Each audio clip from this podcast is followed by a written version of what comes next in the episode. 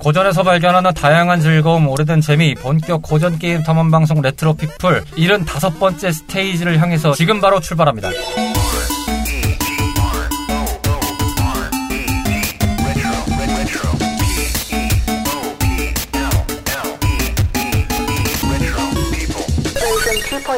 안녕하십니까 청탐꾼 여러분 레트로 피플입니다. 마을에 모인 우리들의 탐험꾼 카르마 로치 뮤뮤씨입니다. 어서 오세요. 안녕하세요. 안녕하세요. 저희가 이렇게 full 멤버를 장착을 하고 방송을 녹음한 게 1월달 이후에 3개월 만이네요. 야, 진짜 오래됐어요. 뭐 이리 오래됐어요? 그러니까 왜, 왜, 왜 그랬던 거예요, 우리? 스케줄이 안 맞았던 것도 있고 저희가 지난 시간에도 제가 로치 씨랑 얘기를 했던 The Last Guy 편에서 언급을 드렸지만 77회차 녹음을 1월 달에 진행은 마쳤습니다. 진짜 운이 좋았거든요, 그때. 그때 전체 모여서 녹음했던 이후에 각자 스케줄들이 너무나 중구난방이 네, 되었다. 긴박에 긴박을 거듭한 상황이었습니다. 게다가 지금 저희 팀이 확진자가 제일 많기도 했어요. 저도 뭐 얼마 전에 확진이 됐었기도 하고 그런 저, 잠깐만, 잠깐만. 우리 팀의 유일한 생존자는 전가요? 역시 나는 인류의 아니죠. 희망이었던 로치 씨도 건가?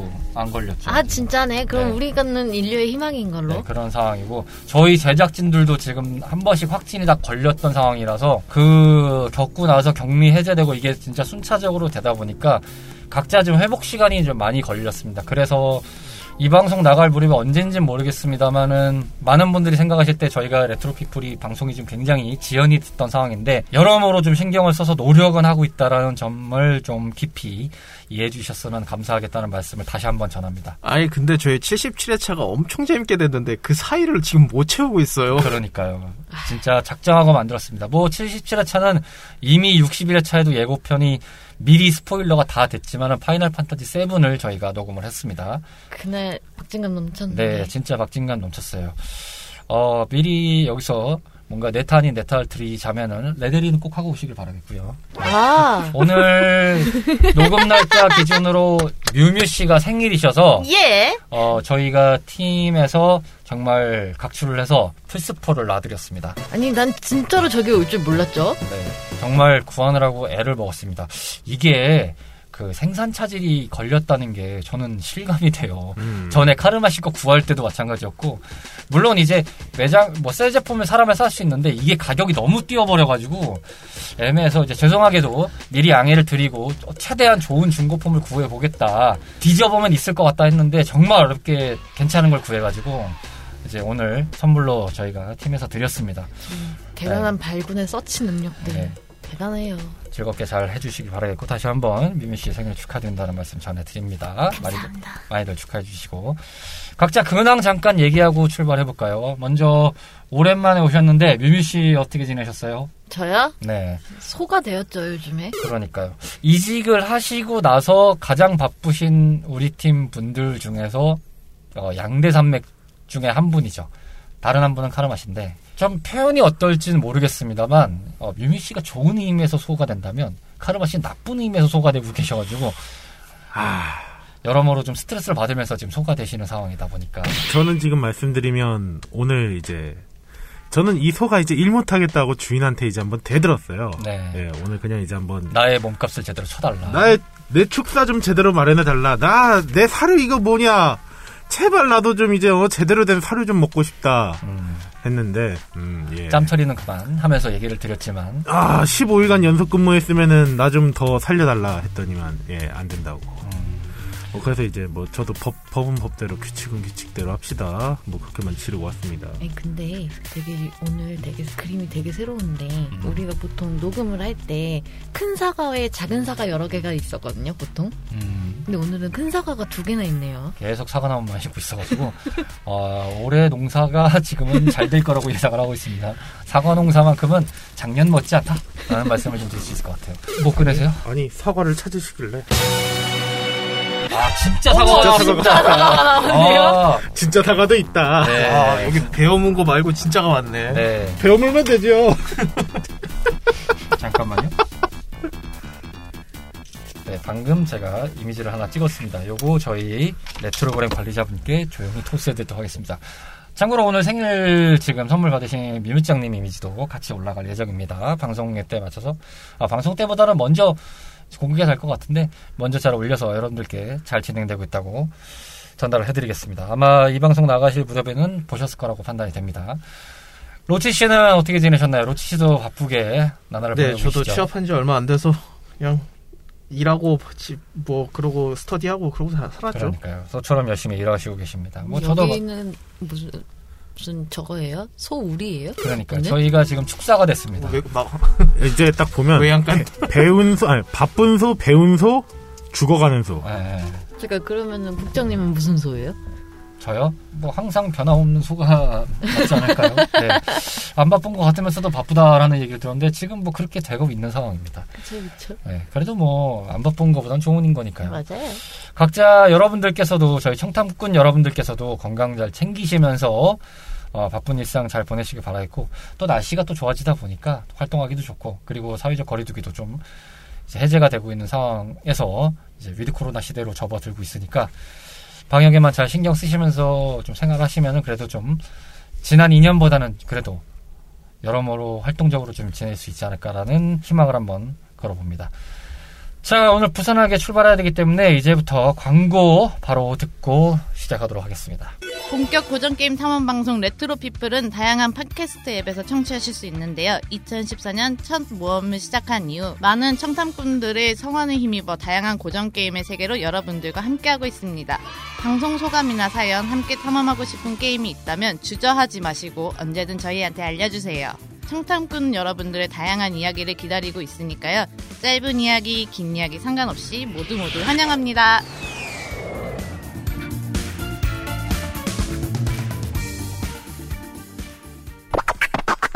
레트로 피플 75번째 스테이지 오늘의 주인공은 봄맞이 특집인데요. 녹음은 봄철에 하고 있는데 이게 과연 봄에 나갈 수 있을까 염려는 되고 있습니다. 저희가 이것도 오랫동안 내부에서 하겠다고 묵히고 묵혀놨던 작품인데 드디어 4명이 모여, 모인 기준에서 하게 됩니다. 드디어 그녀가 왔습니다. 네, 코나미사에서 제작 및 발매했던 시뮬레이션 게임이죠.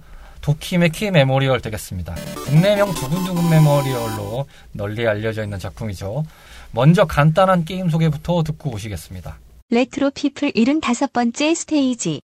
그 주인공인 도키메키 메모리얼은 1994년 5월 27일 코나미에서 제작 및 발매한 작품으로 연애 시뮬레이션이라는 장르의 시장 개척과 전 연령대가 즐길 수 있는 작품으로서의 선구자적인 입지를 다진 기념비적인 작품입니다. 키라메키 고등학교의 전설의 나무에서 졸업식 당일 고백을 받게 되면 그 연인들은 평생의 사랑이 이루어진다는 행복의 전설이 대대로 내려오는 것을 줄거리로 주인공은 입학부터 졸업까지 다양한 활동과 능력을 육성하면서 작중 등장하는 다양한 캐릭터들과의 교감을 나누고 호감도와 파라미터를 통해 적절히 제어를 해가며 졸업식 당일 플레이어가 원하는 캐릭터에게 고백을 받아내는 것이 게임의 목표입니다. 발매 이후 신드롬으로 불릴 정도로 엄청난 히트를 기록한 본 작품은 첫 발매인 PC 엔진을 시작으로 플스 클래식, 세가 새턴, 슈퍼 패미컴, 게임보이, 윈도우즈, PSP, 모바일 계열 등으로 다양하게 이식되었습니다. 게임 소개 듣고 오셨습니다. 시리즈의 1편을 기준으로 진행을 하도록 하겠습니다. 그리고 엄연히 따지면 시리즈 중에서 가장 히트치고 많은 분들이 기억하시는 게 1편이에요. 음. 그쵸? 네, 시리즈가 지나갈수록 좀 희미해지는 느낌이죠. 왜냐하면은 1편만 못하다 네, 그 이후에는 워낙 경쟁작들도 많이 등장을 했고 한편으로는 그걸 뛰어넘는 것들도 많이 나왔고 연애 시뮬레이션의 좀 기초를 다진 이게 작품이라고 볼 수 있지만 지금은 워낙 광범위하게 흘러나오기도 했고 그리고 같은 회사에서 제작했던 뭐 러브 플러스 뭐 이런 것도 기억하는데 워낙 또 쟁쟁했던 타이틀 시대를 풍미했던 작품들이 있었다 보니까 두근두근 메모리얼이 좀 시리즈가 지나갈수록 좀 찬밥 신세가 된 것도 있죠. 게다가 캐릭터들도 많이 좀 바뀌기도 했고 하다 보니까 연속성이 많이 좀 사라진 느낌이 있어요. 국장님이 해보신 것도 그러면은 요 그쵸. 저는 거죠? 1편이었습니다. 1편이었고, 2편은 거의 못 건드렸고, 3편은 있던 것만 알고 있고, 4편은 살짝 해봤습니다. 4편이 PSP로 등장을 했었죠. 아하. 뭐, Girl's Side 같은 뭐 그런 스피노프 제품들도 있습니다. 이제 기본적인 베이스가 남자 주인공이 여성분들을 이제 공략하는 거면 반대로 이제 남자를. 여성 플레이어 분의 주인공이 돼서 남성분들을 공략하는 그런 작품도 많이 나왔죠. 자, 지금부터 그러면 하나씩 이야기를 해보도록 하겠습니다. 먼저 시대 속의 도키메키 메모리얼입니다. 각자의 시대 속에서 만나게 됐던 두근두근 메모리얼의 추억을 얘기해 보도록 하겠습니다. 아니 근데 이건 국장님 먼저 해야 되는 거 아니, 아닙니까? 아니죠, 맞아요. 아니죠. 예. 예전에 이런 음. 상황을 보면요, 그 음. 73회차인 Metal Slug에서 아하. 국장님이 그런 멘트를 하셨어요. 자, 이제 여태까지는 그냥 프롤로그였고, 음. 오늘 방송을 위한, 이제, 위한, Metal Slug를 위한, 뭐, 하듯이, 오늘은 이제 국장님이 마지막에 하는 게 좋다. 그럼 저는 그러면은 고유명사처럼 제가 먼저 시작을 할까요? 아, 고유명사처럼. 오늘은 나입니다. 네. 나야, 일단은 나. 국장님은 살짝 묵혀두고. 우리 또 나. 옛날에 즐거웠던 그 사건도 한 번 있었잖아요. 방송 중에 난입하신 분이 한 분 계셨죠. 인공지능이신 분이. 음, 그렇죠. 저는 잘 모르겠어요. 네. 사과사의 그녀. 네. 사과사의 뭐- 그녀가 난입을 했었는데 저는 이 게임 그냥 있는 것만 들었었어요. 옛날에는. 음. 그랬다가 이제 정확하게 이제 도대체 이게 무슨 게임이야라고 봤던 거는 아무래도 가장 큰 결정적인 계기는 그 사건이었죠. 우리가 있었던 그 사과사의 그녀가 난입했던 그 사건이 제일 컸죠. 네, 그것도 있고 이제 제가 갑자기 저는 시오리의 그녀로 기억되고 싶었으나 시오리의 아버지가 되어버린 어, 다시. 한 번 언급드리는 시오리 아버지. 남자친구였습니다. 수많은 남자친구들 중에서 한 명이었습니다. 아버지가 아니었어요. 아니 저 여자 여자분들 팬클럽 보면은 거기도 누구맘 누구맘 이러는데 딱 그거잖아요. 맞아, 맞아, 맞아. 맞네, 아니, 맞네. 그럴 때도 보통 보면 키우니까, 어, 맘이라고 붙이는 거지. 다들 속으로는 여자친구 남자친구를 염원하지만 속으로는 염원하지만 약간 그 열린 지갑으로 키우는 약간 그런 거잖아요. 맞아요. 근데 맞아. 이거를 다시 한편으로 생각해 보면요, 약간 결혼하신 부부 부부분들 중에 그런 얘기가 있어요. 아들이랑. 어, 이제 남편 이제 와이프분이 이제 아내가 남편을 바라볼 때 나는 아들을 하나 키우는 것 같다. 맞아요, 맞아요. 이제 있어요. 남편이 맞아요. 아내를 바라볼 때 난 딸 하나 키우는 것 같다. 어떻게 보면 또 틀린 말은 아니다. 음, 그래서 하지만 전 남자친구였습니다. 그래서 그때가 좀 더 정확하게 도대체 이거 그러니까 미연식 게임이다라는 거는 알고 있었고 대충 이러이러하게 내용이 흘러간다는 건 알았지만 좀 더 결정적으로 좀 더 궁금해졌던 상황이었죠 그때가. 음, 그 이후에 확실히 궁금증이 좀 증폭이 됐었죠. 그쵸 그쵸. 제가 미연식을 할 이유가 뭐가 있어요. 그리고 그때 분위기가 어찌저찌 하다 보니까 돌이켜 판단해 봤을 때 봄이 좋냐 같은 상황이 벌어져가지고 음. 몽땅 망해라 라는 시리즈로 좀 이어졌다 보니까 약간 오늘도 그래요. 몽땅 망했으면 좋겠어요. 어, 왜 미리 말씀드리지만은 오늘의 부제는 봄이 좋냐 특집입니다. 아니 도대체 왜 이 날 좋은 날에 그렇죠. 왜 남의 연애 얘기를 해야 되는지 여러분 다시 한번 언급을 드리겠습니다만 솔로 4명이 모여가지고 인생한 단란을 오늘 방송을 들으실 수 있습니다 여러분 다들 그렇게 살고 있습니다 네 소가 되다 보니까 뭐가 없어요 네. 자 이어서 로치 씨가 언급해 주실까요 어떻게 시대 속에서 만나셨는지 저는 이제 이름만 들어봤죠 자체는. 근데 미연 씨 게임은 이제 간간히 하나씩은 해봤습니다. 하도 이제 유명하다고 하니까 이걸 몰라? 약간 이런 게 있어가지고 저는 이 말에 이의 있습니다 저도 이의 있습니다. 간간이가 아니신 것 같은데요 아 간간이 아니죠. 요즘에는 좀 빡세게 네. 하고 있죠. 근데 여러분들 제가 이것도 레트로그램 담당자께 더 전해드리겠습니다. 저분이 방송에서 언급이 됐는지 모르겠습니다만 사과사의 노트북을 그쵸, 그쵸. 기존 거를 넘겨드리고 양도를 해드리고 제 아웃도어 용품입니다. 네. 그리고 나서부터 이제 하나하나씩 뭔가 제가 쓰던 흔적 물론 이제 초기화해서 드렸기 때문에 제 흔적은 없습니다만 저는 보통 기본 바탕을 쓰거든요. 근데 음. 그 기본만 있던 녀석이 갑자기 화려한 아이들이 등장하기 시작하면서 그- 아 이거 좀 아닌데 싶었는데 아니나 다를까 갑자기 마우스 패드가 오나 등장을 했는데 이 마우스 패드마저도 어, 화려한 아이들이 등장했고 이를 뛰어넘어서 안경 닦기마저도 아이들이 등장하는 그 그거 혹시 그거 우리 인스타에다 올려도 돼요? 그거 저희한테 보내주셨던 그 작업환경 아. 최상이라고 아, 보내주셨던 그 상관없습니다. 있잖아요. 뭐 네. 마음대로 하세요. 그것도 같이 이제 별도로 하나 해드리겠습니다. 양이 좀 많아서 와 그 사진 보고 네. 진짜 즐거움을 했어요. 저는. 어, 이 저는 음, 개인적으로 오늘 그래도 방송 날짜 기준으로 나름 흥겨운 날 아니겠습니까? 미미 씨 생일이기도 하고 그쵸 그쵸. 여기에 미소녀 붙이지 맙시다. 방송만으로 그냥 갑시다. 굳이 저 사진을 같이 저 축하와 더불어서 여러분 어때요? 짠 이럴 수는 없잖아요. 그냥 그러니까. 다음 기회에 올리자. 그러니까 다음 기회에 가자. 살려는 드릴 테니까. 아니 뭐 사진은 드릴 테니까 알아서 하세요. 네, 아니 이편 올라갈 때 같이 올라가자고요. 네, 그거는 따로 하겠다라고 말씀을 드리겠습니다. 아 아무튼 그래서 옛날부터 뭐냐 하나씩 해보긴 했는데 제가 그때는 몰입이 안 됐어요. 뭐 어쩌라고 음. 뭐 솔직히 말하면 쟤랑 나랑 뭔 상관이야 약간 이- 이런 게 좀 강했거든요. 저는 요즘 미소녀 게임 보면서 그런 생각하는데 저게 나랑 뭔 상관이야 하면서 보게 되거든요. 사실 맞습니다. 저도 사실 그렇게 느껴요. 네. 이거는 사실 외부에 보여주기 위한 용도거든요.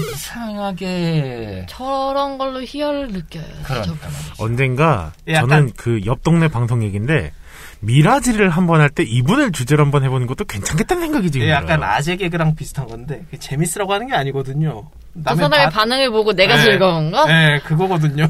뭐 증권가 찌라시 마냥 어, 미라지 제작진들의 찌라시 전언에 의하면 저분이 저런 식으로 노선을 빠지지 않을까 하는 염려에 의거하여 이제 그만 나오시죠 라는 의사가 있었다.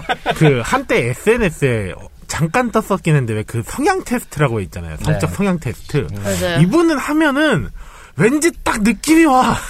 약간 어떤 쪽일지 느낌이 와 이런 거 보면. 세드 쪽으로 예, 네 좀, 그쪽 으로 예, 가겠습니다. 각 네. 어, 아, 예, 그쪽으로 할까 아닌가 생각이 듭니다. 자, 온가족 방송이기 때문에 여기까지만 언급하겠습니다. 예, 19금이 아니기 때문에 저희가 19금이었으면은 지금 도키메키 메모리얼을 하겠습니까? 동급생하고 있지요. 굳이 무슨 도키메키 메모리얼을 하고 있습니까? 아, 온가족의 방송이기 때문에 화목하게 가자는 의미겠죠. 이걸 왜 해? 아니 그럼 한여름에 한 번 해요 핫하게. 아, 저희는 온 가족의 방송이기 때문에 그래도 정도를 지키면서 가겠다. 아니 뭐 어른들은 온 가족 아닌가? 아, 아이들도 듣는 방송이다. 교육을 하는 것도 나쁘지 않다. 네, 별로 그렇게 그렇게 권장하고 싶은 게임이 아니에요. 권장하고 싶은 게임은 아니에요 솔직히. 백들은 알고 있어요. 네, 아시는 분들은 아시겠지만 그게 어디를 봐서 권장 방송이 권장하는 차라리 이게? 건전한 것 같은데. 당신은 빠지고요. 아이고, 내 팔자야. 자, 카르마 씨는 이 게임 어떻게 접하셨습니까? 아 저는 참고로 어, 거의 손에 꼽을 정도로 안 해봤습니다. 음, 음. 그래서 오히려 이때 그 저희 그 사건이었던 시오리 아버지가 탐생하시고 나서 그쵸, 아 그쵸. 이제 딱 그때 아 이름은 몇 번 들어봤지만 그냥 뭔가 지나가듯이 들었던 그런 정도였지 음. 시오리 아버님을 만나기 전까지는 몰랐다가 이제 방송 준비 때문에 봤는데 어 저는 지금 얘기할 때가 딱 시대적인 거잖아요. 그렇죠. 이게 1994년도죠. 아, 아마 그럴 거예요. 그럴 거예요 맞아요. 93년, 94년도에 PC 엔진인가에서 먼저 나오고 그 다음에 이제 이식이 막 다 됐었죠. 저는 오히려 그런 걸 봤을 때, 야, 94년도에 나온 거를 이제 한국어 더빙까지 해가지고 이렇게, 야, 대단하다? 어, 이거, 이거를 좀 했어라는 느낌이 그냥 좀 들었어가지고. 이게 아마 오늘 방송 이 작품을 들으시는 분들이 아마 크게 두 갈래로 나뉘실 거예요. 그냥 로컬판, 번역판 이렇게 봐야 되겠죠. 원판, 번역판 이렇게 봐야 될 것 같은데 영화로 따지면 이제 원판을 보는 거냐 더빙판을 보는 거냐 이런 느낌이겠죠. 원판을 즐기신 분들이 있을 거예요. 저는 원판을 즐겨봤던 사람이고 더빙판은 나중에 알았거든요. 그건 제가 이따 말씀드리겠지만 근데 이렇게 더빙판을 통해서 아신 분들도 많으세요. 그래서 아마 그 관점에서 많이 차이가 나지 않을까 싶은 생각이 드네요. 아니 그리고 이게 시, 시대적인 거가 하나만 더 얘기하자면 이때가 좀 문화 개방 이런 거 할 때라 한창 이제 더빙이나 이런 번역이 좀 한창 들어올 때였거든요. 이게 어, 때. 슬금슬금 좀 슬금슬금 풀릴 됐었죠. 때? 예. 그래서 운수를 좀 잘 탔죠. 음. 그리고 그냥 마지막으로 좀 말씀드리면, 참 이게 시대적으로 봤을 때 게임 색감을 참 SNK급만큼으로 잘 뽑았다. 음. 라는 생각이 들더라고요. 맞아요. 이 게임 색감이 뭐 물론 이제 시각적인 거에서도 언급을 드리겠지만 색감을 되게 이쁘게 뽑았어요. 컬러풀하죠. 네, 되게 컬러풀을 잘 뽑은 것 같아요. 지금 봐도 튀지도 않고 모나지도 않게 색감을 잘 뽑아낸 느낌이랄까? 게임이 좀 이뻐요, 확실히. 그런 걸 좀 많이 신경 쓴 것 같고. 자, 드디어 제 차례가 왔나요? 자, 오늘 이제 주인공은. 나예요. 네, 오늘의 방송을 등장. 위한 아, 오늘의 방송 위한, 아, 지금까지는 예고편에 불과했다. 자, 저 같은 경우는 이 게임을 당연히 학창 시절에 경험을 해봤고. 학창 시절. 네. 중학생 저는 때인가요? 중학교 무렵이었던가, 고등학교 중 같은 지금 정확하게 굉장히 기억이 안 나는데. 네. 저렇게 훅 들어온다고? 나이를 먹을 만큼 먹었다. 아, 거기까지 근데 아니 생각해봐요. 중고등학교 시절이면은 모든 게 궁금할 나이잖아요. 저 그때 중학교 때 거의 GetAmped 마구마구밖에 하는 거 같아요. 어허, 잠시 조용히 해봐요. 지금 얘기하시잖아요. 당신 자, 모두 게네프- 다들 귀를 기울여봐요. 당신 GetAmped 마구마구 할 때 난 이 사람아 슈퍼마리오 하던 사람이야. 어디서 지금 어디 안전이라고 지금 어? 저는 이제 플스 1을 통해서 이걸 즐겼습니다. 사실은 플스 1 에 처음 나온 건 줄 알았는데 알고 보니까 PC 엔진이 먼저 나왔었고 그리고 나서 이제 이 게임이 많이 유명해지긴 되기가 물론 이제 PC 엔진 때도 많이 유명을 했지만 그 시장이 확장이 됐던 게 그때 당시에 플레이스테이션 이제 초기 모델이죠. 플레이스테이션 클래식과 세가 세턴을 발- 이제 용으로 발매가 되면서 이제 많이 더 퍼지게 된 상황이었는데 플스용으로 즐겼고요. 그러면서 꽤 신선하게 많이 했던 기억이 있죠. 게다가 이제 이 미연시라는 장르 자체가 남성 버전이나 여성 버전이나 마찬가지지만은 몰입이 되는 구조잖아요. 그렇죠. 게다가 그래요? 제가 그릴 수밖에 없는 이유 중에 하나가 제가 남중남고를 나왔거든요. 아, 그러니까 제때 시절에 공학이 거의 없었어요. 그래서 굉장히 로망이 있었어요. 주변에 공학 다닌다는 애들 들으면 너무 부러운 거예요. 그렇죠. 그게. 사실상 공학이 지금이야 뭐 어느 정도 남녀 공학과 그러니까요. 비율이 좀 비는 되게 게 많아- 네. 게 많이 없어졌죠. 네, 그렇죠. 보편화가. 됐는데 저는 남중남고를 나와가지고 너무 부러웠어요 그게. 음. 근데 어떻게 보면 그런 느낌을 대리 만족 받은 그런 게임이다 보니까 굉장히 많이 즐겼고요. 오히려 한글판은 제가 그 당시에는 PC가 없었다 보니까 저한테는 접근성이 좀 떨어졌었어요. 근데 이제 한글판을 나중에 이제 2000년 넘어서 가지고 이제 그때 좀 구할 수 있게 돼서 PC도 이제 갖게 되고 이제 해봤는데 또 색다르게 했던 것 같아요. 왜냐면 이제 어, 한글이 나오고 이제 음성까지도 한국어가 지원이 되니까 그리고 국장님도 나이가 먹었고. 그렇죠. 또 새로운 기분으로 또 해봤던 경험이 이- 있었던 그런 겁니다. 어, 이렇게 간결하게 말씀드릴 수 있는 거는 앞으로 에키시가 쭉쭉 나올 수 있기 때문이다. 앞에 그 약간 다른 용어긴 하지만은 내가 어, 지금 말을 줄이는 건 네. 전초의 호를 위한 그렇죠. 추진력을 도약일 위한 뿐이다. 것이다. 네. 그러면 바로 다음으로 넘어가서요. 시각적인 관점에서 바라본 두근두근 메모리얼입니다. 시각적인 관점에서 과연 어떤 부분이 주목이 있었냐라는 걸 얘기하는데 카라마 씨가 이제 언급해 주신 거를 언급을 안 할 수가 없을 것 같아요. 음. 색감이 너무 예뻤어요. 일단 게임 자체의 색감이 정말 예뻤고 그리고 이게 이식작들도 거의 그런 색감들을 다 유지를 했어요. PC 엔진이 16비트에 가깝지만 거의 이제 초창기다 보니까 16비트까지는 좀 애매한 스펙인데도 불구하고 근데 그걸로도 오프닝을 보면 물론 이제 오프닝이 그 세가 세턴거 플레이스테이션 되면서 애니메이션으로 딱 등장을 했거든요. 원래 네. 오프닝이랑은 달라요. 근데 그런 그 원래 초기 버전으로 봤을 때도 꽤 임팩트가 있었고 아 저렇게 나온다고? 라는 생각도 들었고 그리고 이게 슈퍼 패미컴으로도 이식이 됐었거든요. 그마저도 색감이 거의 유사하게 나와 있어요. 참 밸런스를 잘 만들어서 이식을 했다 당시에 어떻게 보면은 약간 다른 의미로 초월 이식 같다는 생각도 좀 들었던 작품이기도 해요 이게. 제가 색감 얘기 꺼낸 김에 좀 하나만 얘기하면 제가 참고로 예전에 지금 게임 제목이 기억 안 나는데 뭔가 시, 어, 어, 이런 시뮬레이션 게임 할때 네. 제일 먼저 했던 게 저는 어, 딸을 키우는 그런 게임을 한번 했었어요. 참- 아니 아니 그거. 아니었고 네.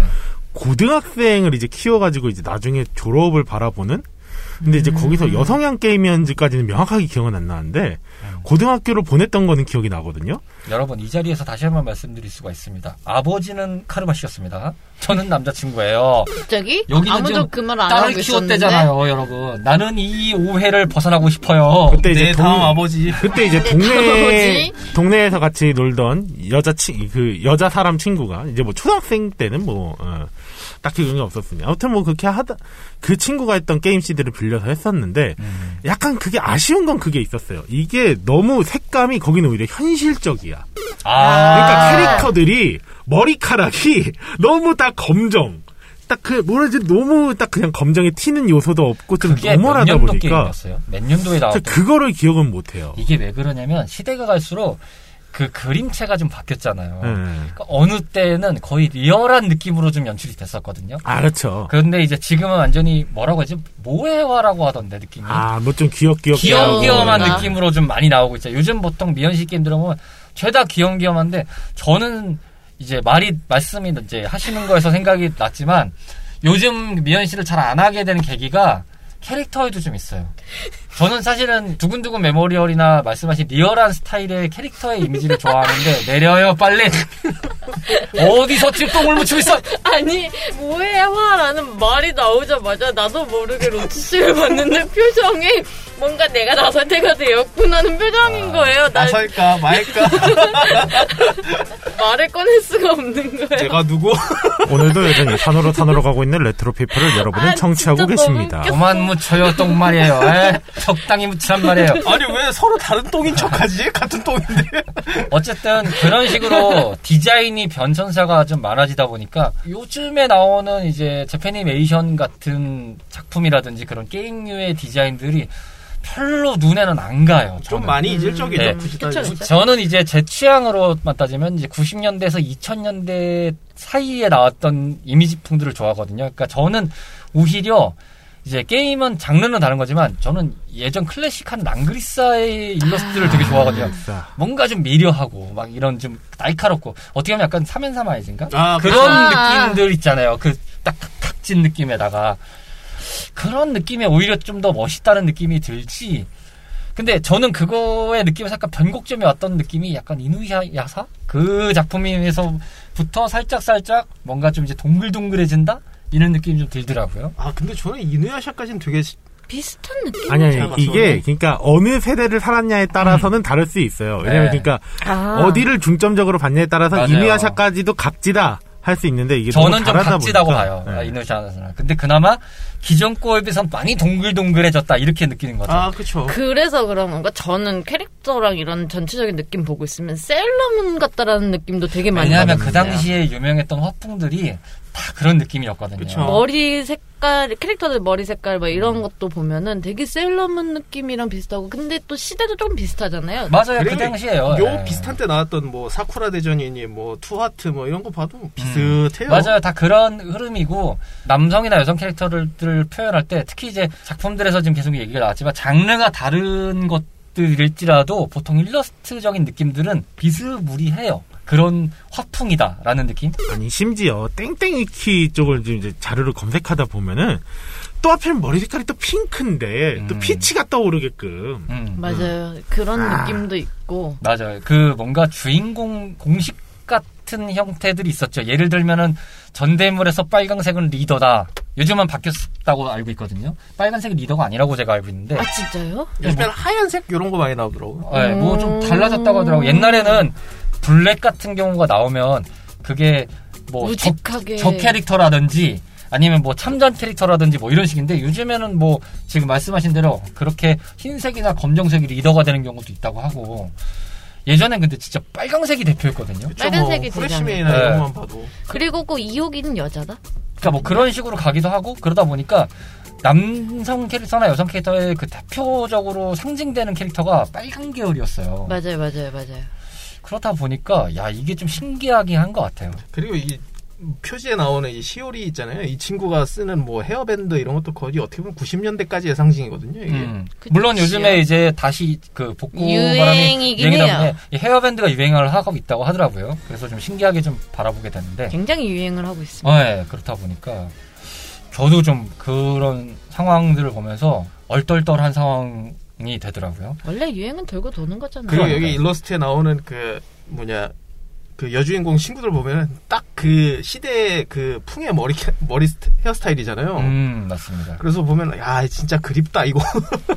가끔씩 이런 게 땡겨. 자, 그럼 이어서 뮤미 씨는 네. 시각적으로 봤을 때 어떤 포인트를 좀 잡으셨는지. 저는 좀 그런 일러스트가 조금 이제 애니메이션 보는 것 같은 느낌이어가지고. 네. 근데 어쨌든 스토리 전개를 해 나가는 과정도 약간 그런 느낌이잖아요. 책을 보고 있는 듯한 느낌으로 해서 선택지 선택하고 약간 그런 느낌으로 도- 돌아가는 게임이잖아요. 일종의 공식 같아요. 바이블이라고 할 수도 있는 그런 느낌이랄까요. 육성 실뮬레이션의 형태들을 보면 거진다 이런 느낌이긴 해요. 그래서 요또 진짜 만화책 보는 것 같은 느낌이다라는 느낌이 좀 생기더라고요. 저는 확실히 이게 이 게임이 참 성공했던 이유 중에 하나로 이 시각적인 면을 봤을 때는 그 말씀 주신 대로 그 코믹스를 보는 듯한 몰입감을 딱 게임상에서 잘 풍겨줬다 그런 음. 느낌이 있었어요. 요즘 식으로 하면 약간 리얼타임 같은 느낌인 거죠. 캐릭터도 모션을 좀 뭐 제한적이긴 하지만은 뭐 눈동자를 깜빡깜빡 거리고 있다든지 그리고 이제 뭐 그렇죠. 말을 해가지고 그거를 이제 싱크가 맞는다든지 이런 것들을 보면은 단면적으로 이미지만 보고 하는 거에 보다는 좀 더 몰입감이 더 좋지 않나. 살짝의 표정 변화라던가 음. 그런 것들. 그리고 추가로 제가 조금만 더 얘기하자면 이게 오프닝이 따로 있잖아요. 네, 있습니다. 근데 제가 in-game에서는 좀 별로라고 생각했던 그 캐릭터들도 여기 오프닝 셀 애니메이션도 보니까 좀 괜찮더라고요. 어, 아, 오프닝 작화가 달라져서. 네, 그런가. 아 이, 게 진짜 셀 애니, 애니메이션의 파워구나. 맞아요. 라고 느꼈어요. 아 물론 이게 그 두근두근 메모리얼이 이제 당시에 빅히트를 하면서 이게 OVA라고 하죠. 작품이 나오긴 했었는데 물론 이제 되게 스토리는 산으로 산으로 가는 이야기긴 하지만 음, 네, 네. 뭐 그랬긴 합니다. 근데 저는 그 OVA를 봤던 기억이 있는데 거기에 나왔던 작화보다도 오프닝 작화가 더 이쁘긴 했었어요. 맞아요. 네. 근데 이때 당시 약간 그런 애니메이션 작 그런 오프닝이 있으면 작화가 더 그 오프닝이 더 이쁘거나 그런 경우가 많지는 좀 않았어요? 힘을 빡세게 주니까. 그쵸, 맞아요. 그쵸. 그 테일즈 시리즈 플스로 나왔던 것도 막 오프닝에서 딘 막 음악 나오면서 처음에 세리노이션 오프닝 나올 때 보면 그걸로도 한방쫙 먹이는 게 있었잖아요. 와 미려하다. 약간 일본 쪽에 이런 걸로 사기치는 게 좀 몇 개 있어요. 그리고 저희가 어차피 그 77회차 때도 나오겠지만 파판 때도 그 얘기 한 번 했었잖아요. 음. 맞아요, 맞아요. 딱 처음에 어 나왔다가 갑자기 웬 어? 으가 너가 누구지? 으. 약간 이런 느낌인데. 그렇지. 이게 뭐지 싶은 느낌이 들 때가 있지요. 궁금하신 분들은 77회차를 꼭 기다려 주시기 바랍니다. 아 테일즈 오브 데스티니였네요. 근데 이런 게임들 하고 있으면은 확실히 좀 그런 느낌인 것 같아요. 아, 역시 일본은 만화의 강국이구나. 음. 약간 이런 느낌이 좀 들어요. 확실히 강해요. 그 그때가 아직 거품. 빠지시기 전이라 그쵸. 한참 빠지고 있는 빠지고 있지만 그래도 그 확 빠지기 전이라. 맞아요. 소위 말해서 부자가 망해서 3대가 간다 할 때 그 3대에 있던 시기니까. 맞아요, 맞아요. 한 2000년대 가야 이제 슬슬 그렇죠. 많, 훅 이제 많이. 훅 꺼지는 네. 상황이 오니까. 자, 다음으로 넘어가세요. 게임적인 면에서 바라본 두근두근 메모리얼로 이야기를 쭉 풀어가 보도록 하겠습니다. 사실 이 게임은 어떻게 보면은 이런 장르 유형, 이게 육성 시뮬레이션이라고 봐야 될 장르라고 보는데, 이 장르 형태에서 봤을 때, 당시나 또 지금 돌이켜서 현재 상황에서도 그것을 봤을 때도 마찬가지겠지만, 이 정도로 파급력이 있었던 게임이 있었을까 싶을 정도였어요. 이게 프린세스 뭐, 메이커? 아니죠. 이 두근두근 메모리얼이.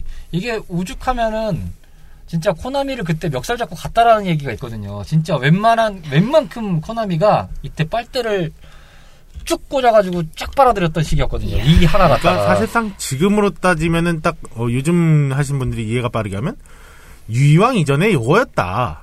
뭐 이제 카드 장사하시기 네. 전에 요거였다. 미니 그러니까. 이전에 이거였죠. 꽤 많은 분들이 기억하셨을 거예요. 그래서 이게 뭐 번외적인 이야기지만은 이게 속편이 나온다고 했을 때 뭐 코나미에서 뭐 제작 펀드도 막 모집을 하고 막 이런 식으로 막 대대적으로 해가지고 막 어마어마하게 막 얘기를 했었던 막 경우도 있었고 뭐 그런 상황으로 쭉 이어지기도 했었습니다. 이제 우리나라에서도 마찬가지긴 하겠습니다만 한글화가 또 이렇게 될 줄 몰랐는데 한글화가 all localize가 돼서 발매가 된 작품이라서 또 의의가 남다른 작품이기도 해요. 그리고 이때는 그리고 지명까지 localizing 하는 경우도 꽤 많았는데 네. 생각보다 그 원어 있잖아요. 이름을 맞아요. 살려줬다는 게 저는 좀 음. 어, 의미가 있는 거라고 생각합니다. 꽤 신기하긴 했어요. 명칭 같은 것들이 그냥 말 그대로 그냥 local화만 해준 거지 의역해서 바꾸지를 않았으니까 억지로 하는 맛은 좋았어요. PC로 할 때도. 그래서 아마 몰입도가 많이들 높으셨을 거예요. 한글화가 되다 보니까. 지나가는 얘기지만은 그때 한글화에 참여하셨던 성우분들도 꽤 목소리가 좋았어요. 아, 왜냐하면 네. 굉장히 대성하신 분들이 많은데 네. 이때 이분들이 다 투니버스 거의 1기에서 3기 거의 아, 한글라이거든요. 그러셨구나. 저는 이분들 누군지 몰랐거든요. 저는 너무 많이 들어본 아. 진짜 투니버스 좀 열심히 보셨으면 진짜 다 아는 그 얼굴들이거든요. 야, 그래도 그, 나름. 아니 근데 네. 사실 투니버스까지 갈 필요도 없고 KBS 성우님들도 몇 분 계셨고 아, 아니? 근데 보면은 이 시기랑 이런 거 보면은 다 투니버스에서 입사해서 활동하다가 넘어가신 거예요. 이게 분산이 되시는 이제 분들이셨구나. 투니버스 퇴사하고 MBC나 KBS로 다시 들어가신 분들이고 막 그래요. 음. 음. 그래서 보면 이때는 다 투니버스 전속이실 때예요. 다른 의미에서 충격을 먹었던 게 그 캐릭터 공략이나 이런 거는 뭐 재미적인 거에서 얘기를 드리겠지만은 등장 인물 중에서 이주인 레이가 있잖아요. 네네. 남장 아. 여자죠. 그쵸, 뭐 그쵸. 스포일러 공소시효가 몇십 년이 된 거다 보니까 저희가 다 말씀드릴 수 있겠지만은 처음에 등장이 남자지만 나중에 고백 이벤트를 받아서 성공하면은 이분 이제 원래대로 여장을 하고 등장을 해서 이제 여장이 이실- 아니라 여자가 여, 예. 여자가 돼서 이실직고를 하면서 고백의 나무 앞에서 만나는 씬이 나오는데 저 이분 한 그 성우 하신 분 목소리 듣고 그 엔딩 씬 보면서 진짜 기겁했거든요. 와 너무 잘 어울린다고. 아, 그 정도예요. 너무 그 연기가 너무 좋아서 아 어, 저도 참 좋아하는 놀랬어요. 성우분이라 이분이 오히려 그 원작 초월한 느낌이랄까? 근데 일본의 더빙이 되게 안 좋았다는 평들이 되게 많기는 하더라고요. 왜냐면 캐릭터가 나쁘지는 않았는데 한글화를 듣고 나면은 더 오히려 몰입감은 한글화가 좋아요. 왜냐하면 이때 성우분들이 다 일본은 그 신임 아니면은 이렇게 좀 다른 일에 종사하시다가 급하게 오신 뭐 이런 분들이 많았거든요. 그렇기도 하고 게다가 이제 후지사키 시오리 이 성우 맡으신 분은 그 오프닝 노래 나오잖아요. 그쵸. 플스랑 새턴에 발매됐을 때부터 이제 셀 애니메이션이랑 오프닝 나오는데 그 노래가 그 후지사키 시오리 성우하신 분이 노래를 부른 거거든요. 거의 아이돌급으로 그때 막 활동을 하고 막 그랬어요. 그 캐릭터가. 그래서 되게 유명해졌는데 근데 저는 이 한글화의 유일한 이제 좀 불만이 하나 한 가지 있다면 오프닝에 노래 가사를 아예 빼버렸더라고요. 그 음. 코러스만 좀 넣어놓고. 거기까지는 좀 전- 진행이 그래도- 좀 어려워서 그럴 수도 아니, 있었겠죠. 그리고 그때 당시에 그 일본은 이렇게 성우분들이 노래를 부르는 게 좀 되게 익숙한 일이었는데 한국은 좀 그게 많이 없었 던 때여서 또 더 그랬을 수도 있어요. 건 그 이후에 보면 투니버스 같은 경우에는 성우한테 노래 시킨 거 꽤 많이 했습니다. 맞아요. 그 음, 이후에는 많았어요. 앞서서 제가 후지사키 시오리 그 일본 성우분을 얘기를 해드렸지만 그분이 아마 제 기억상 이 작품이 데뷔작일 거예요. 맞아요. 맞아요. 네, 그러다 보니까 좋긴 한데 뭔가 연기하는 느낌까지는 안 들고 자연스럽다라는 느낌이었어요. 왜냐면은 이제 아직 좀 전문적으로 나온 스타일이 아니었기 때문에. 그리고 이 후지사키 시오리 한글판 그 성우하신 이현진 성우인가 이분이 나중에 이제 오나의 여신님 아. 아, 이런 것도 하시거든요 베르단디 이런 거 아. 저는 그래서 굉장히 좋아하는 성우분이셨거든요 아, 제가 그 저기 우리나라에서 방영판을 못 봤었어요. 그거를 오 나의 여신님을. 아, 그분이 주인공이셨구나. 근데 OVA 진짜 옛날 거긴 한데 맞아요. 뭐 아, 그- 오 나의 여신님뿐만 아니라 뭐 슬레이어즈에서도 나오셨고 근데 저는 슬레이어즈는 지금 지나가면서 말씀을 드릴 수 있겠지만은 SBS에서 최덕희 씨가 했던 판이 제일 기억이 나요. 그 맞아요. 네. 그 뭐야 그분이 세일러문에서 막 맞아요. 그랬잖아요. 슬레이어즈는 그리고 아마 목소리가. 이때 주인공은 아니고 단역 아니 조연 이런 거 하셨을 거예요 왜냐면 90년대 약간 저의 기억상으로는 여성 성우분들 중에서 우리나라에서 one top 중에 한 분이 최덕희 씨라고 저는 음. 맞아요. 생각하거든요. 맞아요. 그렇죠. 워낙 유명했던 작품들에 다 죄다 여주인공들을 맡으셔가지고 그 몇 분 그 펀치라인들이 있습니다 그 네. 최덕희 정미숙 뭐 아니면 그 누구시냐 그 체리 하신 분이 문선이성 이런 진짜 요거는 정말 어 이거 킬 이거 킬링버스다 이거. 자 또 다시 한번 이야기를 쭉쭉 풀어가도록 하겠습니다. 이 게임하고 재미적인 부분이 가장 많이 나올 것 같아요. 아, 이 재미적인 부분 놓칠 수 없죠. 네, 게임적인 부분부터 먼저 얘기를 계속 나눠볼 텐데 일단은 뮤미 씨는 이 게임을 보셨을 때 게임적인 거에서 뭐 해보지는 않으셨으니까 생일 지정하면 조금씩 변동이 생기는 게 있는 것 같더라고요. 아, 예, 그거는 뭐 네. 재미에서 좀 얘기를 들 수 있는 부분이지만 참신했죠. 이름과 별명과 생일. 게다가 뭐 그런 것도 있잖아요. 이벤트 상- 상황에서 게임상에서긴 하지만 공인이라고 할 수 있겠죠. 여주인공이잖아요. 포지션이. 아, 그쵸. 예. 남주는 어쨌든 플레이어인 거고 그 생일이 이제 갖게 되면은 또 거기서 오는 이벤트가 있잖아요. 유일하게 이제 캐릭터 중에서 후지사키 시오리랑 뭐 다른 캐릭터들하고 생일이 같을 때 제가 그거는 지금 기억이 안 나거든요. 물론 있을 수도 있습니다만 주인 여주인공 보정을 좀 해주는 게 있던 것 같아요. 생일 등록할 때. 가장 좀 웃겼던 거는 폭탄? 음. 아, 저는 솔직히 폭탄 보면서 이게 약간 이게 연애 시뮬레이션이 아니라 약간 실시간 전략 시뮬레이션 같더라고요. 아니, 무슨 처음에 무슨 아무것도 할 수가 없으니까 자원만 이렇게 모으는 거잖아요. stat으로. 그쵸, 그쵸. 그 다음에 이제 stat 좀 모이고 이제 multi 좀 하면 이제 그때부터 여자애들 만나기 시작하고 이래야 되니까 아 이게 너무 그리고 multi 막으려고 폭탄 없애야 되고 이래야 되니까 아니 완전 이거 그냥 turn제 RTS인데 의외로 게임적으로 봤을 때 크게 보면은 플레이어가 하는 입장에서는 한 세 가지 정도로 압축되거든요. 이제 반복적인 RTS인 거죠. 각 항목에 맞춰서 그것의 스킬을 키우던지 아니면 반대로 스트레스 지수는 줄여야 되니까 줄이던지 밸런스를 맞춰가는 과정이 있고 두 번째는 유일하게 그 수학여행이나 이런 이벤트 scene에서 할 수 있는 JRPG 스타일의 battle scene 어. 그 그냥 battle이 아, 예, 불량배 만나면. 네, 불량배나 이런 게 맞닥뜨리는 scene들이 있어요. 그러면 이제 그 battle이 딱 예전에 득해나 파판 같은 느낌으로 짱 등장해가지고 저는 수학여행 가서 사슴이랑 싸웠거든요. 별, 별 이상한 애들이 다 나와요. 갑자기 무슨 뭐 불량배는 어, 뭐지? 좋은데, 조조의 이렇게? 뭐 쿠조조 타로 같은 애가 등장해가지고 너 뭐야? 막 이렇게 나오는 것도 있고 아니 사슴도 무슨 몬스터 헌터 나올 것 생긴 애가. 사슴도 뭐 디타큰 애가 등장하기도 하고 뭐별 이상야릇한 애들이 등장해가지고 막 공격을 하니까 그래서 이제 자기가 같이 다니던 이제 그때 당시에 플레이어와 다니는 여자 캐릭터와 함께 이제 둘이 배틀을 하는 뭐 그런 씬도 있고 그리고 이제 아케이드성 노가다 하는 거는 이제 운동회나 이런 걸 보시면 이제 음. 막 공굴리기라든지 뭐 연타를 막 계속 해야 되는 것들, 뭐 이렇게 돌려야 되는 것들 이런 것들 하는 거. 왠지 그걸 못 해가지고 꼴등을 하면은 아, 뭐 히어리 얼굴이 썩더라고요. 네. 아니 이게 말은 대사는 괜찮아 다음에 잘하면 되지 이러고 있지만은 어 괜찮아. 아유, 네. 다, 다음에 잘하면 되지. 약간 이악 물고 얘기하는 것 같은데 쟤. 그 친구 좀 인성 논란도 있어. 이제 북한의 언어 중에서 네. 괜찮다라는 말을 보통 쓸 때 이렇다고 하잖아요. 이렇습니다. 딱 그 느낌이에요. 정말 딱 그 느낌이에요. 아, 약간 저는 여기서 약간 그 일본식 그 거절 의사 있다 이런 거 있잖아요. 아. 그걸 좀 확실하게 배운 것 같아요. 아, 뭐 같이 가자고 하는 건 좀 다른 애들이 이상하게 볼 것 같은데 이러는 것부터 아니에요. 그게 그 하나 알고 둘은 모르시는 건데 캐릭터가 있잖아요. 네. 데이트 신청을 했잖아요. 네. 주인공의 외모나 매력 지수가 제 기억에 40이 안 되는 기준이었던 걸 기억해요. 아. 그러면 데이트 나오잖아요. 여주인공이 이렇게 도망가죠. 등장해서 가만히 대사 안 하고 있다가 말 없이 그냥. 이러면서 가요. 없어. 난 까인 거지. 아, 그냥 조용히 사라져요? 난 근데 오히려 그 다음에 남주 대답이 더 충격적이던데. 왜요? 뭐라 그러는 남주가 본인이 안 괜찮은 걸 어느 정도 인지하고 있어요. 아, 내가 외모가 안 되는구나. 어. 좀 꾸며야 이 되겠다. 상태로는 안 되는구나라는 걸 인지를 하고 있다는 게 더 웃겨. 게임적으로는 힌트를 주는 거죠. 그죠, 그죠. 근데 이제 힘든 유저 거죠. 입장에서 문 먼저 매기는 거죠. 저도 그거 초반에 모르고 했을 때 이제 몇 번 걸려가지고 이 무엇 이렇게 되는 거죠.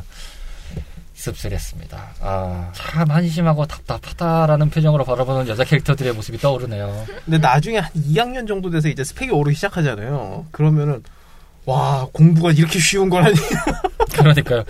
나는 진짜 공부가 담을 쌓고 산 캐릭터긴 하지만 아니 지금도 공부한다고 피똥 아. 싸고 있는데 그러니까요. 아, 여기서는 문과, 이과 상관이 없습니다. 뭐든지 만능이 될 수 있어요, 여러분. 와. 뭐 문이과와 있으니까 예체능부터 다 했는데 그러니까요. 당신의 뭐- 꿈을 펼치세요. 그러니까요. 근데 외모까지 좋아. 아, 뭡니까 이거? 감동스럽죠. 근데 예. 웃긴 거는 외모가 점점 점점 노력해서 나아진다는 거지. 음. 근데 여러분, 여기서의 외모는 그러니까 진짜 외형보다는 오히려 그 패션 센스나 좀 그런 쪽에 가까울 뭐것 같아요. 그런 약간의. 깔끔함이라던가 음. 이런 거. 그러니까 여태까지 어떻게 보면 딱 그 중학생 물론 여기 시점이 고1이다 보니까 음. 고1 때 어떻게 보면 그냥 못 모른 중학생에서 이제 점점 점점 이제 근데 제가 약간. 꼬인 걸 수도 있는데 남자애가 꾸민다니까 자꾸 그런 거밖에 생각이 안 나는 거. 눈썹 정리, 샤기 컷, 뭐 아니 이 시대를 생각해봐요. 가죽옷. 예? 이때 이미 그게 자리 잡았어요 일본은. 일본은 아, 이미 일본이 잘 그때가. 그때는 전성기예요. 그게. 근데 약간 그런 것 같아요. 약간 어린 티를 벗어나고 점점 점점 이제 그 나이에 맞는 그런 느낌으로 외형적인 게 변해가는 걸 보고 이제 여자애들이 이제 그 스탯이 그게 올라가는 게 그거고 그러면서 그 여자 캐릭터들이 좋아하게 되는 약간 그런 거였지 않을까라는 생각이 그쵸. 좀 들더라고요. 게임 자체로만 봐도 그 캐릭터마다 감정 단계가 5단계 정도 였던 걸로 기억해요. 완전 별로 폭탄. 그리고 안 좋은 관계. 그냥 평온한 중간. 어, 좋아하는 관계 완전 빠진 상황. 이렇게 제가 다섯 개를 기억하는데 그 미세한 변화들의 여부도 지금 밀뮤 씨가 말씀하신 것처럼 연계해서 생각해 보면 꽤 디테일하게 잘 내포해서 설정을 하고 있었지 않나. 그리고 저는 이거는 제가 뭐 답이 있다 이거는 아닌데 다만 이제 제작진의 저는 제일 큰 실수가 시오리를 너무 그 어떻게 보면 스펙만 따지는 여성? 약간 여- 요렇게 맞아요, 맞아요. 약간 음. 그래서 인성 논란이 좀 있죠. 제일 큰 실수라고 보거든요. 근데 막상 이제 뭐 애니메이션이라든가 뭐 따로 나오는 소설이나 뭐 드라마 CD 이런 걸 보면은 그렇지만은 않아요, 애가. 음. 근데 천사 같은 게임에서는 이거를 그 파라미터로 이걸 해야 되니까 아주 그냥 무슨 뭐 180 이하는 loser 거의 이 수준으로 만들어 놨더라고요, 거의. 근데 설정만 보면 이해는 해요. 어렸을 때부터 동고동락했던 소꿉친구인데 집이 잘 사는 거 아니지만 그냥 그 여러 가지로 만능적인 엄친 딸 같은 느낌이다 보니까 매력은 있었던 것 같아요. 그 자체의 느낌으로 봤을 때는. 근데 오히려 저도 한마디 붙이면은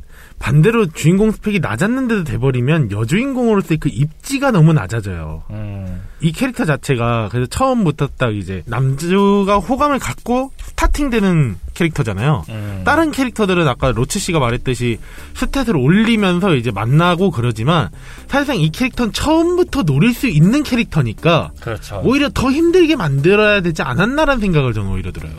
근데 그래서 오히려 그 나중에 나오는 미연씨나 이런 거 보면은 이런 소꿉친구 이런 애들은 그냥 아예 처음부터 다 고를 수 있게 해주더라고요. 음. 근데 이게 반발이. 소꿉친구의 여기서 포지션 살짝 다른 건 보통 보면은 로치 씨가 말씀하신 소꿉친구들은 기본적으로 주인공이 호감이 없어. 음. 그냥 한 여동생 정도나 남매 정도의 포지션이지 약간 나는 제, 캐릭터. 나는 쟤를 초등학생 때부터 좋아했어의 포지션은 이제 소꿉친구가 갖고 있는 정도고 남주가 갖고 있진 않아요 요즘 보면 그러다 보니까 오히려 이 캐릭터는 내가 좋아했던 여성이니까 좀 높은 거죠. 음, 오히려 만약에 저쪽에 나를 빠져 있었으면 남주가 공략하기 더 쉬웠을 거야. 근데 그렇죠. 지금 여기서는 오히려 남주가 초등학생 때부터 관심 있었는데 말을 못 걸었으니까.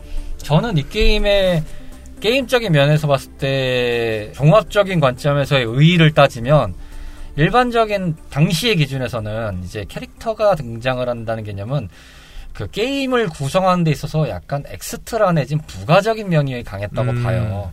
근데 그러다 보니까 그 당시의 게임은 이제 재미적인 관점이라고 생각을 했어요. 근데 이 게임은 재미와 더불어서 대리만족이라는 욕구를 채워주는 형태가 됐거든요. 이때부터인가요? 그 지금 요즘에 보면은 약간 그런 모르겠어요. 한국도 그런지 모르겠지만 일본은 약간 그런 거 있잖아요. 아키하바라 가면은 약간 그 여자 캐릭터 애들 굿즈 모아놓은 거 파는데 가서 그 굿즈 사고 약간 그러는 남자분들이 꽤 좀 있다고 하거든요. 제가 정확하게 말씀드릴 수는 없겠지만은 이렇게 여성 캐릭터가 전면에 내서져서 각자의 매력이 등장하고 그로 인해서 팬층이 형성되고 그로 인해서 그게 판매량으로 이어진다든지 아니면 팬덤이 형성된다든지 뭔가 게임적인 관점에서 그냥 보조적인 그냥 이미지나 하나의 등장이 아니라 그 자체를 같이 작용을 할 수 있는 대리만족감 말씀드렸다시피 그런 형태로 나오는 거는 정확하진 않을 수 있겠습니다만 제가 생- 제가 알고 있는 관점에서는 거의 최초라고 봐요. 이 게임. 그쵸. 그리고 요 세대가 게. 이제 거의 최초고 이 게임도 이제 한몫했죠. 그렇죠. 엄청 이제 이 게임이 그래서 게임적인 면에서는 뭐 다른 거에서 뭐 땡튜브나 영상으로 봤을 때 보실 수 있는 부분이지만 저희가 게임적으로 판단해서 말씀을 드릴 수 있는 관점은 가장 핵심이라고 판단되는 게 그 이런 면이라고 봐요. 뭐 reference가 되는 작품들은 꽤 있습니다. 네. 뭐 사쿠라 대전이니 뭐 저 뭐냐 오렌지 로드. 근데 결과적으로는 이 작품 이후에요. 네. 정확하게는 이 작품 이후에 이런 성향이 강해지다 보니까 이제 말씀하시는 사쿠라 대전, 뭐 트루 러브 스토리 아틀리에 뭐 등등해서 뭐 투하트. 네 이런 뭐 것들이 기반이 된 작품인 거죠. 다. 그러면은 지금 이 게임의 날갯짓으로 지금의 로치 씨가 나온 거네요. 네 그렇게 된 그쵸. 거죠. 그러니까 로치 씨에게는 이 게임은 단군 할아버지 같은 게임인 거예요. 그쵸, 네, 그쵸. 아름다운 이 땅에 금수강산에 도키메키 메모리얼 등장한 다음에 지금 4차 산업혁명. 그러니까 4차 산업혁명을 맞이한 거고 이분에게 도키메키 메모리얼은 그 마늘과 쑥을 드신 웅녀를 만나시는 분인 것 같은 거예요. 약간 그런 개념인 네, 것 같아요. 주인공은 그러니까. 환웅이고 야, 그러니까. 그 시오리는 그 웅녀고 네, 나머지 거죠. 호랑이들이고. 그러니까 이분에게는 이 어, 게임은 환웅이세요? 아니 이분에게는 이 게임이. 너 잘- 저 지금 열심히 얘기하고 있는데 자꾸 똥 묻힐 거예요. 예. 에헤라리야 이분에게는 이 게임이 고조선 같은 거예요. 그쵸. 네. 약간 지금 얘- 얘기를 하다 보니까는 약간, 어, 그러면 이 게임이 약간 그런, 약간 그 하츠미쿠인가요? 그, 거기도 엄청난 거기는 팬덤이잖아요. 한 조선 시대 쯤 되겠죠. 네, 그런 야, 느낌인 이성계 정도? 거예요. 야 하츠네미 큐가 야 거기도 조선입니까? 거기도 연대가 거의 와. 20년 다 돼가거든요. 그래요? 그렇게 한 오래됐어요? 2005년 대충 그쯤 야 나온 걸로 그렇게 됐구나. 벌써? 그러니까 어떻게 보면 그 대표적이한 뭐 그런 거 있죠. 어떤 쪽에 이제 문화를 이- 가장 좀 많이 이끌었던 그런 시초의 미연시의 그런 시초다. 음, 그냥 고조선만 생각하고 있었는데 진짜 조선이 나올 줄 몰랐네요. 아니 근데 제가 와. 중간 중간 뭐 한 고려 한 한 선조 이쯤에 해당하는 걸 몇 개 해봤어가지고 아, 우리나라 대한민국 수립은 뭡니까 대체? 정부 정부 수립은- 수립은 대체 무슨 게임인 겁니까? 정부 수립이요. 정부 수립이면 한 한 2014년 13년은 고쯤일 테니까 그때면 뭐였더라? 아 몇 개 있었는데 정부 수립이니까 한국 게임이겠죠? 아니요 청, 그 우리나라가 좀 그쪽에 약해가지고 그러니까 이런 장르로만 그냥 좀 얘기를 그, 해보자면. 제 친구가 하던 것 중에 인어 아가씨인가 뭐 있었는데 이너 아가씨요? 아니 잠깐만 이너일지는 무슨 MBC 그런- 아니에요? 아가씨는 그거 말고요. 그쵸. 이너 아가씨는 장서희 씨예요. 그것이지. 어, 저도 그거 재밌게 보긴 했는데 이너 아가씨는 그- 장서희 씨밖에 없어요. 그 뭐냐 휴대폰 게임으로 나온 게 있어요. 아 그래요? 네. 야, 저는 장서희 씨고 저도요. 비슷한 거면은 이노공주밖에 안 그, 떠오르는데 그, 눈깔 점 찍고 나오신 거 아니에요? 아, 그거는. 유혹이요. 그거 아. 그건 그 뒤고요. 왜 너는 나를 만나? 그 인어 아가씨 최고의 명장면은 그거거든요. 한 대 맞았더니 뺨 두 대 때리는 거. 그러니까요. 그거고 눈 찍는 거는 민소희가 명장면이에요. 그 이제- 냄비로 내려치는 거 있거든요. 네, 김치로도 내려치잖아요. 그거는. 네, 또 그거는 다르구나. 그 이후에요. 예. 그거는 MBC 아침 드라마. 네. 와. 그쪽 계보에서의 도키메키 메모리얼, 두근두근 메모리얼이 인어 아가씨예요. 아. 그리고 이제 거의 그냥 시장을 그냥 몸카 한 방 먹인 여, 느낌이었습니다. 여신 그리고 한 뭐냐 저 군부 정권 시대쯤 가면은 저기 뭐냐 예나 선정이 딸이 뭐 이런 것도 있고 아, 여러분들께서는 지금 그 역사와 전통을 육성 시뮬레이션으로 비견할 수 있는 유일한 방송 레트로 피플을 듣고 계십니다.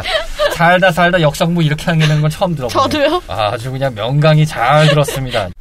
역시나 예상대로 산 타고 바다 건너는 폭풍 모험 중인 탐험꾼들. 75번째 스테이지의 상편은 이렇게 마무리되었습니다. 아직 나오지도 않은 캐릭터들에 관한 끊임없는 수다 타임은 하편에서 만나실 수 있어요. 레트로 피플 75번째 스테이지 하편의 업로드는 6월 16일 저녁 on air 예정입니다. 점점 더워지는 날씨 속에 건강 잃지 마시고 언제나 행복한 retro life 보내세요.